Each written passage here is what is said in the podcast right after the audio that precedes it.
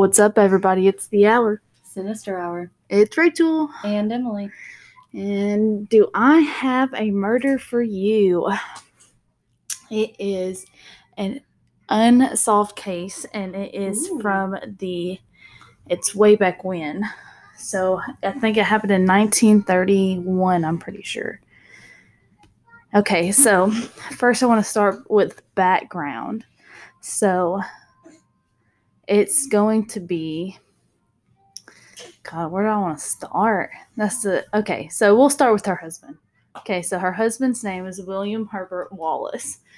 He was born in Cumberland in the 1878. He had a younger brother and sister. He left school when he was 14 and became a draper assistant. So practically a draper assistant because, way back when they left school early to go work, that type of thing and stuff like that. So he didn't have a bad childhood. His childhood, everything that I read up on that I could find, it said that his childhood was fine. He was just a regular home. He had good parents, that type of thing. They raised him well. But he left school when he was 14. He became a draper assistant. And a draper is kind of like an Englishman, like, who go and sell, like, cloth, sewing kits. And they go to, like, a lot of different cities and towns and stuff like that, even, like, different countries to sell stuff. So that's what he did. So he was a draper assistant for the Barrow and Furness, Lancashire. Mm-hmm. If I said that right, I hope so.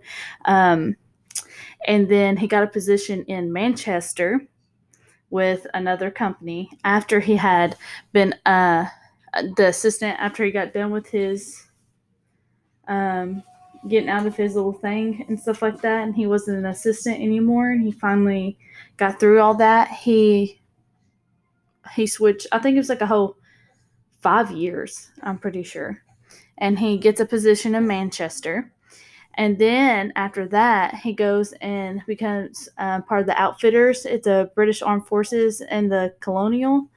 And then he did the Indian Diplomatic Services. This is just the things that I found that they had recorded on him. So it's nothing that has, like, super significance, but it's just where his locations were all this time. Where he came from. Yeah, exactly. Okay. So, and then 1903, after 5 years of service, he transferred again to India, where he stayed for 2 years. So that's where he lived the whole 2 years is Shanghai. No, not Shanghai. That's next. Sorry. His India. And then after he had lived there in India for 2 years, and he was still a draper, so he still went to, like, different cities and towns and stuff like that, so he was still a draper. He lived there for 2 years, and then his brother lived in Shanghai, and he suggested to him that he come and actually move to Shanghai. So, he's already moved, like, so many times, So, for him, it was nothing. He was like, okay. So, what did he do? He got up and he moved to Shanghai with his brother. And he lived there for about, like, 5-ish years, I would say. And then after that, he started having, like, health problems, because they're not from anywhere over there and stuff like that. So, he started having, like, really bad degrading health, and it just started, like, his health just started plummeting down and stuff like that, and he had really bad kidney problems. So he left Shanghai, finally moved back home. And then when he moved back home, he had to get his kidney taken out and replaced, I think. No, he just had it removed. He had his left kidney removed because his health was so bad. He had kidney disease. Well, after he had moved back and all of that had happened, he moved back in 1907. Only a little bit's recorded from that time till when he got his position working for the Liberal Party and Harrogate, rising to the post of elections in 1911. This is where he met Julia. And Julia, everybody thought actually way back when was, her maiden name was Throp, but actually it's Dennis. So her actual name is Julia Nanny Dennis. Yes. And she was born in 1861. She's very talented. She was very artistic. She could sing. She played piano. She spoke fluent French. You know, mm-hmm. It was talking about how everybody really loved her, how she was, there's nothing like wrong with her. You see what I'm saying? Like they thought that she was a very nice, that type of thing. Well, when she was growing up, her family was slightly poor and she was orphaned at the age of 14. So she had 6 siblings in all, but by the time she was orphaned, she only had 3 because 3 of them had already passed away. So her mother died first in 1871, giving birth to her brother. Okay. So, and after that happened, you know, way back then they needed like the woman of the household, you know. Well, they get there and the woman of the household. And so after she passed away, after giving birth to her brother, she, they had to give up the farm in 1873. So her brother was born in 1871, and just 2 years later they had to give up the farm because I'm guessing it just couldn't function because she had passed away. You know, they had all these siblings and stuff like that. Well, in 1875, their dad dies from liver disease. So it made her an orphan at 14. Well, in 1881, she becomes a governess and takes care of 3 children. Mm-hmm. So because she was so good at like piano and fluent French and stuff like that, it made it easier for her to become a governess. She was working with this woman named Charlotte Smith, mm-hmm. and both of them took care of those 3 children all the way up until the early 1890s. And then, I mean, so she was there for like 10 years, governess and those three kids. And then in the 1890s, she moves to the Elm House, Woods Fork, Yorkshire, where she takes care of 4 children this time. And then she takes care of them for, I would say, for another 10 years. And in this time, in 1892, and between her moving and stuff like that, her grandmother actually dies, leaving all of her property for all of her siblings, but she doesn't ever like take the property or move or anything. She doesn't move until the early 1900s. She moves to London and she's living in a flat above a shop. So she has she moves back to London and lives on top of the shop, and it's an actual drug company, like pharmaceuticals. I'm guessing it was like a pharmacy. So after that happened, in 1908, can't talk, can you? No, I can't. For some reason, that did not want to come out. Anyways, in 1908, she returned to Yorkshire and was living there with her sister Annie, and they lived together until 1910. And then in 1911, she lives in Harrogate, I think. I'm not 100% sure how to say it. North Yorkshire, and that is where she meets William. And then they start dating. Then her and William date for 3 years, and then in 1914 she marries him and becomes Julia Wallace. And this all sounds so normal. No, I know. And they didn't have, like, even though she was orphaned, she was already 14. So she only grew up a couple more years, and then that became a governess. Mm-hmm. So, like, neither of them have really had, like Julia's was the worst end because, you know, she did end up orphaned and stuff like that. But William had a fine childhood. There's nothing out of the ordinary for either of them. Okay, so they meet each other, and what you find out after, like, going in, which I don't 100% know if William knew this or not, but she was older than him. She was actually 17 years older than what she made people believe. 17? 17 years older than what she made people believe, because she didn't look like it. But why would she make people think that she was younger? It really didn't.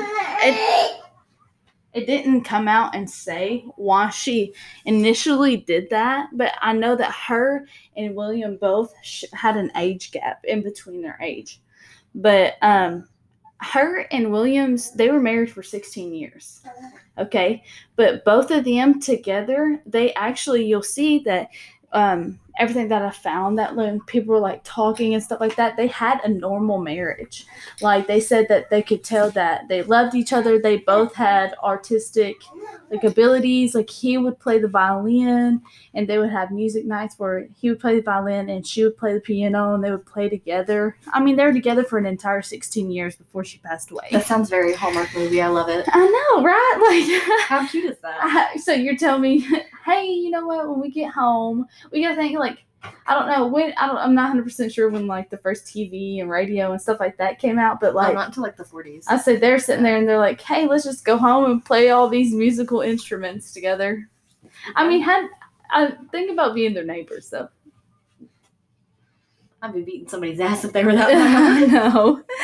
Okay, well, okay, so this is where I just wanted to give a little background information between her side and his side. So they're both relatively normal people growing up, right?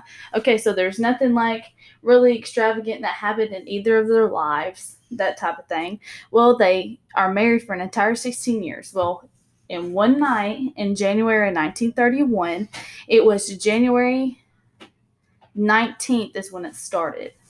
So yes, it's a little confusing, but let me go into it. So, William liked chess.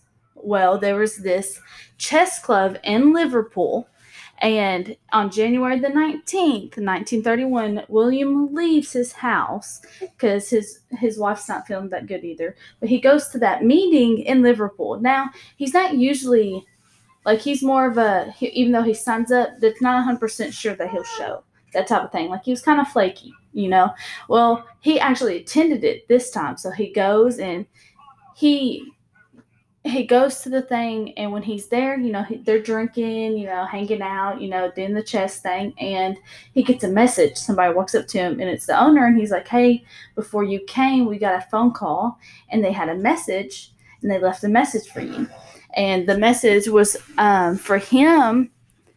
It was asking him to come to an address, the 25 Menlove Gardens, East Liverpool, at the day after this. So it'd be at like, so it'd be January the 20th, the day after this, and meet him at that address at 7:30 so that they can close an insurance thing, because that's what he did now was sell insurance. And they were, so he wanted to get it to sell his insurance policies, because that's what he does now, so he could, you know, make money, that type of thing. So he leaves. So that was what the message said. And the person who supposedly sent it, his name was R. M. Qualtroff.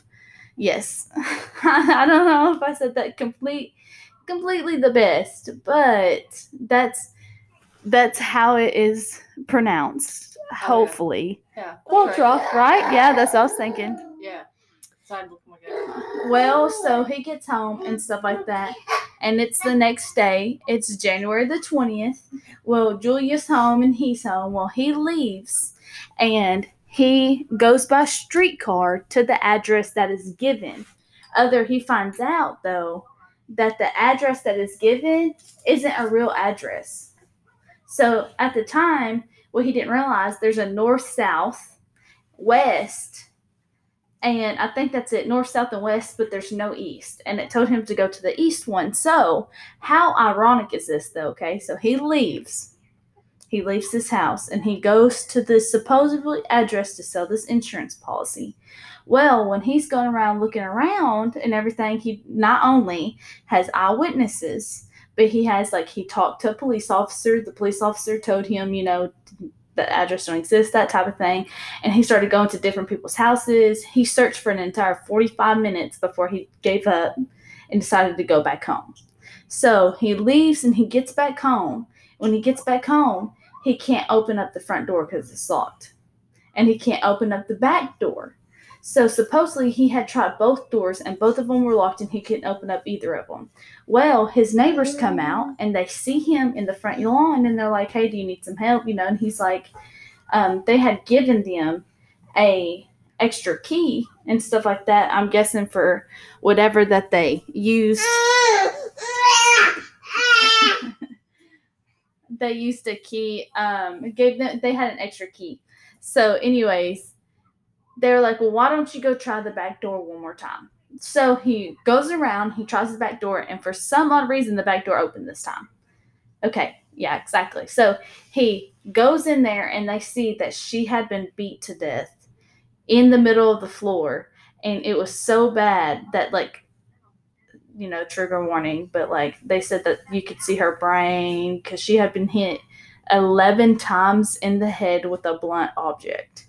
Oh, my God. Yes. So the police, so he yelled at them. He was like, you'll have to come see, she's dead, you know? And when they come in there, the neighbor's like, don't touch anything. Don't touch her. Don't touch anything. I'm going to get, like an ambulance, paramedics, like a doctor, and the police. So when the police get there and stuff like that, they see that they had, like, one of those fireplace, you know, those pokers and stuff like that, mm-hmm. or two of those were missing. So they think that those were probably the objects used to kill her. Okay. Well, at the time, it took them 2 weeks before they arrested William, but he was already a suspect. Okay, so after this happens, they arrest him for the murder of his wife. Okay, so this is what gets kind of confusing and what makes it hard and why it's unsolved. So originally, the police officers had him as a suspect and arrested him for the murder of his own wife. Okay, well, the digging that you find out is that the time of death for her from the coroner is when he came and he saw her, he said he determined by the rigor mortis that she was killed at 8 p.m. Well, at 8 p.m., William wasn't there. He was across town. Remember? Yeah, well, he had witnesses and police officers and people telling him, you know, so that's where he is, right? So that happened when he was clearly on the whole other side of town. So at the time, at the very beginning, they're like, well, they didn't think it could be him. And that's why it took 2 weeks before they arrested him. So at the time when he was arrested, he was 52 years old. Okay. So he was an older man. Don't get me wrong. He's not old by all means, but he's older, you know. Mm-hmm. Well, the police thought that he could have still managed to do kind of put all this together, kind of. You see what I'm saying? Okay, so they find out that the phone call that came to the restaurant that he was at for the Liverpool Chess Club, it was from a phone booth. It was from a phone booth that was 400 yards from William's house. Mm-hmm. So they figured he could have made the phone call, left in enough time to make it to that the chess club meeting, and still have, you know, got there in time to where he was that time. You see what I'm saying? When they handed him the message and stuff like that, that it still could have all played out. And so when they talked to the guy who took the message, he was like, no, I took the message and I would have known if it was his voice, and it wasn't. So that was the first thing that was a little odd. You see what I'm saying? Mm-hmm. So the police figured that he could have made the phone call, left, got the message, and then came back home the next day and left. And they said that using the technique of rigor mortis isn't like 100%, you know, time of death. It's not accurate, yeah. Exactly. I couldn't think of that word for some reason. Yeah, well, it's not 100% accurate. So they figured that if the rigor mortis was wrong, that he could have went and made it to for the witnesses and stuff like that seen him. Okay, so they played it all out. So they had a younger officer play the whole killing out, stuff like that, jumping on the streetcar, going across town, looking, having people see him, that type of thing, getting witnesses and stuff like that, and make it back in time for them to catch him. Outside his house with the doors locked. Well, what they didn't take into consideration is that Williams 52. The officer who played this was like in his 20s, who, you know, could really be running and stuff like that, and be able to, you know, function with having all of this like going around. Well, not to mention he's also had like previous health issues. He doesn't get around good, you know, as well as somebody who would be perfectly healthy. Exactly. So they didn't take that in consideration. So a lot of all the evidence that was placed on trial for him was all circumstantial from the police. Okay. So at this time, he gets with the attorneys and everything. So he only had one attorney. He didn't think he was going to get convicted because he had, you know, eyewitnesses and stuff like that. And anyways, he got convicted on circumstantial evidence only. So it took the jury not only just an hour. That was it, an hour to go convict him. It sentenced him to death by hanging. Yes. Oh my God, he got sentenced to death on a big game of ifs. Yeah, on solely circumstantial, literally. That was it.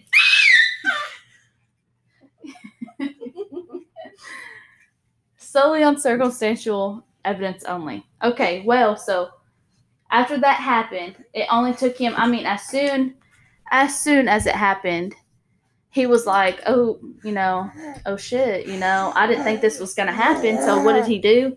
He wrote to the Court of Appeals and started getting more lawyers. Anyways, he went to, he got more lawyers, obviously, because he finally knew he needed them. And so he got more lawyers because obviously he needed them, you know, because he didn't think he was going to get convicted on solely circumstantial evidence only. Okay. Well, another thing that, anyways, I'll get to it. So after this happened, he went to appeal court. You know, he was like, listen, I was convicted on circumstantial evidence only. You know, he was like, they didn't take into consideration I'm 52 years old. They didn't find any blood on him. And then the people who said whoever had to commit the crime would have had blood on them. He didn't have blood on him. There was no blood in the sinks or anything at his house. And they said if they would have taken in consideration the time that it would have taken him to clean up, clean everything, put new clothes on, he wouldn't have made it there in time. So all of it, you see what I'm saying? There's all these reasons and stuff like that, that it wasn't him. So his thing got overturned. Okay. So he was no longer convicted of her murder and he was completely set free. Well, he went back to work, and obviously, even though he was never convicted, you know, people still was like, he still had that rap that he was convicted. You see what I'm saying? And so even though everything was overturned, you know, it still was too different for him there. So he moved. And when he moved, it only took him 2 years, and he died because of his health. So not only did the toll from the like court and all that happening with his wife and everything, it took such a hard toll on him and his health that he, 2 years after this happened, he passed away. Well, this is where all this speculation comes in. Okay, so all this happened. So this is called the locked room murders, okay, or murder. So there's a lot of speculation. There's been books written on it and stuff like that. Well, after years of this, after the murder had been committed, somebody wrote a book about there being another suspect that was questioned and stuff like that. Well, this is where the speculation comes in because the person who wrote the book could not say, how do I put this? They couldn't say the name and stuff like that because there's no crime that they had been committed and stuff like that. And so they had to wait practically. Well, you find out that the person that they're talking about was Richard, I think is his name, Richard Parry. Yes, Richard Parry. He worked with William, okay? Well, there's a lot of speculations that him and Julia could have been having an affair and that she wanted to tell her husband about it and he got mad and killed her. Okay, so that was one of them. But Richard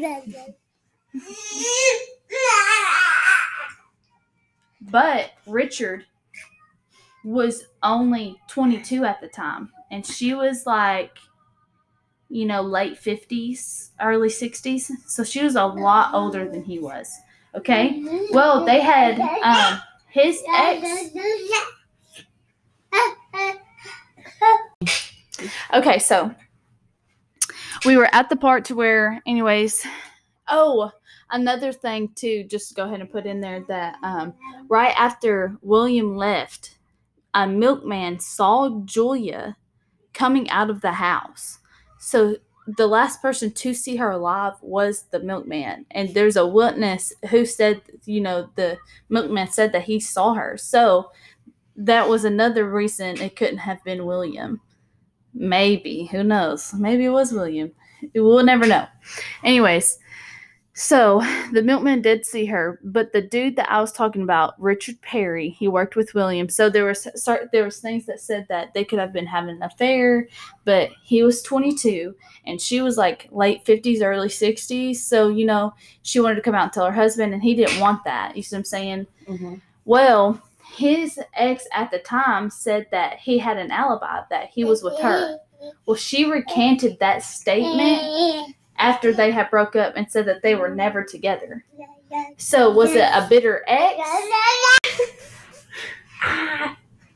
So was it her being an actual bitter ex and just recanting it and just saying that she recanted it just to, you know, throw off the investigation or just to be, you know, an asshole to him, that type of thing? Or was she actually not with him that night and she said that she was, and he's the one who actually killed her? See, and then there's another one that said he killed her to get back at William because William had him cover his shift, and when Parry was putting in numbers, messed up the numbers. And William had like told on him or something like that, and that he got mad at William, and to get back at him, he killed Julia. I mean, that's uncalled for. I know. And then there's another thing that was said that he could have made the phone call. Parry could have made the phone call, just be an asshole.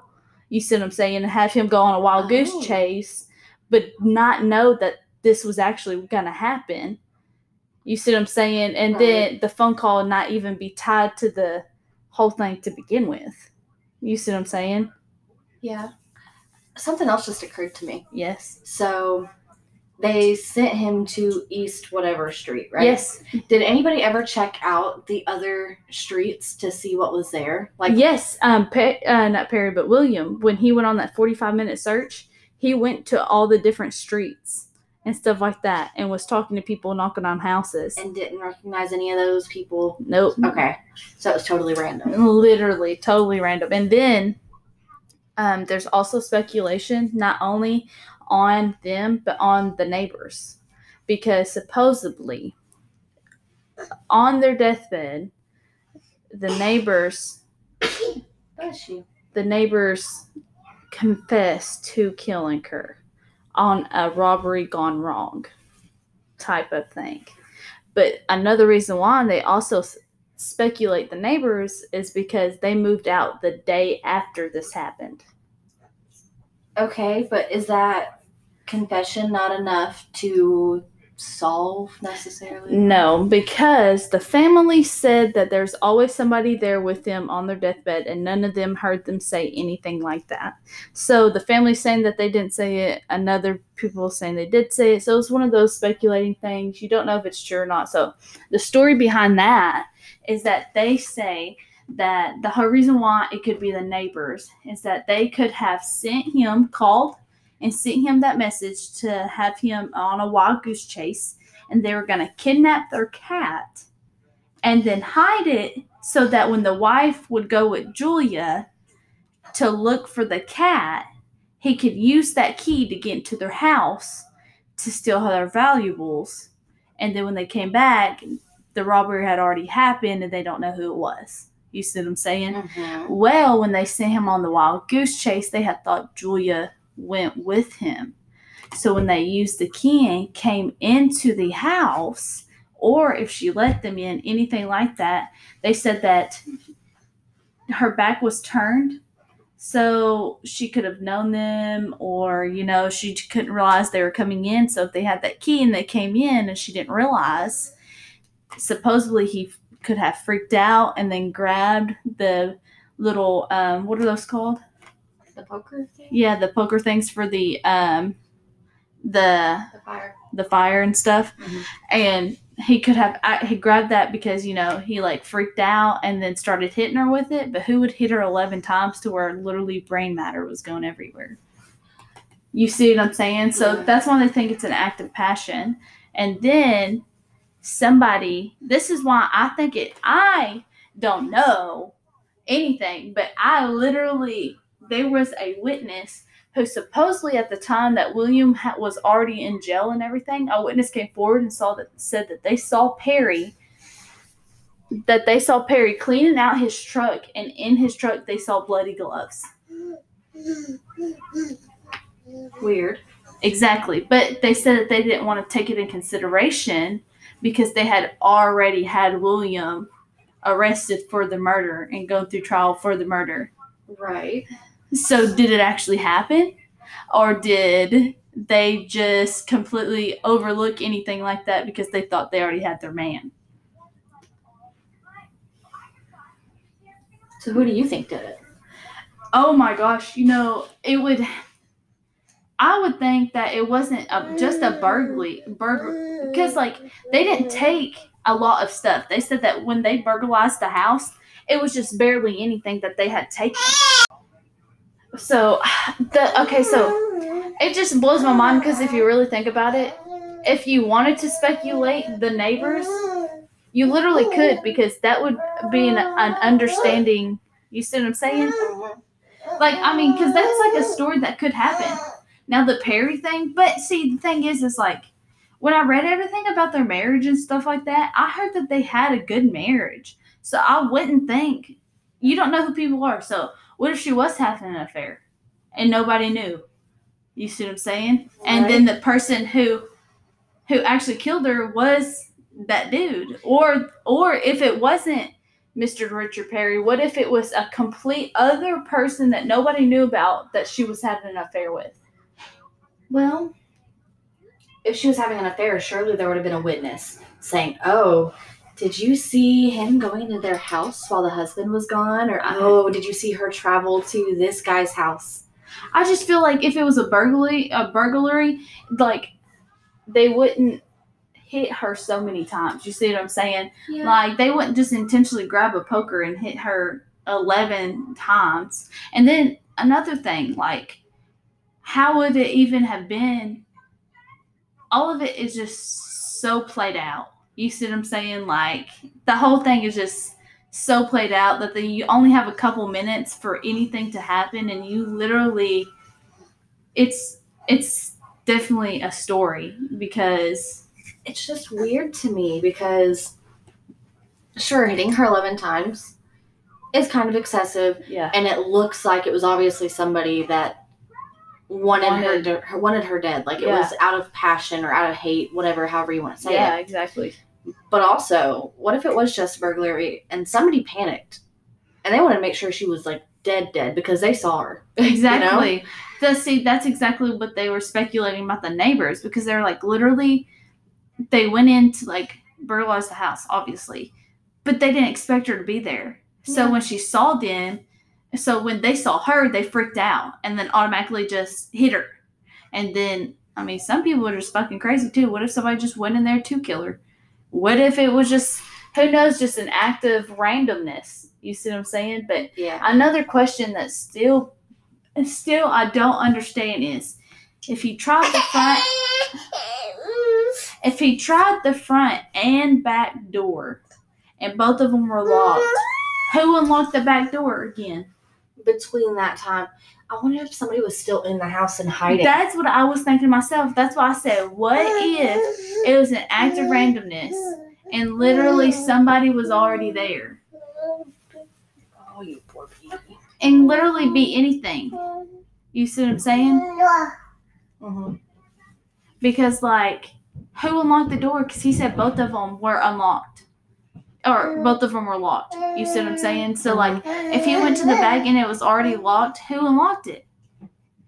So, what if he went to the back, it was locked. He came back around to the front where they found him, and as he came back around to the front where they found him, the person was leaving the back. Okay. You see what I'm saying? That's a really good theory, too. I know. And that's why the back door is unlocked now, because they went out the back door when he went back to the front where they found him and didn't lock it behind them. And didn't relock it. And that's how it became unlocked. So do we know when he left the house if he locked the door or if he left it unlocked? Well, I'm guessing that he left it unlocked because Julia was already there. You see what I'm saying? Right, so he wasn't so worried about it because Julia was there. Was it an act of passion, an act of randomness, or everything just certainly circumstantial, I guess? Who knows? The locked door murder. That is so interesting, dude. I know. It's still unsolved to this day. And this happened back in the 30s? Yeah. Jeez. No. And they didn't have any kids or anything, huh? Nope, no children. Well, you got to think she was older, you know, than he. So they met, like, when he was, like, in his 30s. So she would have been, like, in her 40s probably. You see what I'm saying? Yeah. So it'd been hard to procreate. I see what you mean. But good for them, though. They were living their best life. I know, but that's all I got. That was my unsolved murder of the week. Well, that was a good one. Thank you. Thank you. Thank you. I had a lot of thought and a lot of notes. It started off a little bit rough because I didn't know what to start with, but hey, we got there. Side note, your notes have been cracking me up because of all the typos. I know. I could listen to. So I got my nails done because I renewed my vows, and I'm not used to typing with nails on, so there might be 1 or 100 few errors. So, it doesn't matter. Nobody else is reading it. Yeah. I knew what I was going for. But all right. That's about it. Well, happy Thursday. Thank you for listening, as always. Subscribe, of course. Always. Please come back if you'd like. If not, I mean, you could still subscribe and just not come back. Either way. Just give us those good old numbers. That's all we need, really. Anybody has any unsolved murders, mysteries, anything that's just damn weird practically and want us to look up, you can let us know. Message us on any of our platforms, anything like that. Facebook.com/Sinister Hour. Instagram @Sinister Hour Pod. Oh, wait, I did mess up the Facebook link. Facebook.com/Sinister Hour Pod. There we go. Instagram @Sinister Hour Pod. You can listen to us on Spotify, Anchor, Google Podcast, Radio Public, Breaker, and I think Pocket Cast. Pocket Cast, that's the new one. Yeah, Pocket Cast. Tons of options to listen to us. We're here every Thursday. I try to schedule to put it out at noon. Sometimes I forget and do it later. Anyway, thank you for listening. Yes, thank you. Please join us again next Thursday. And share us with your friends. I'm sure they'll love it. Bye. See ya.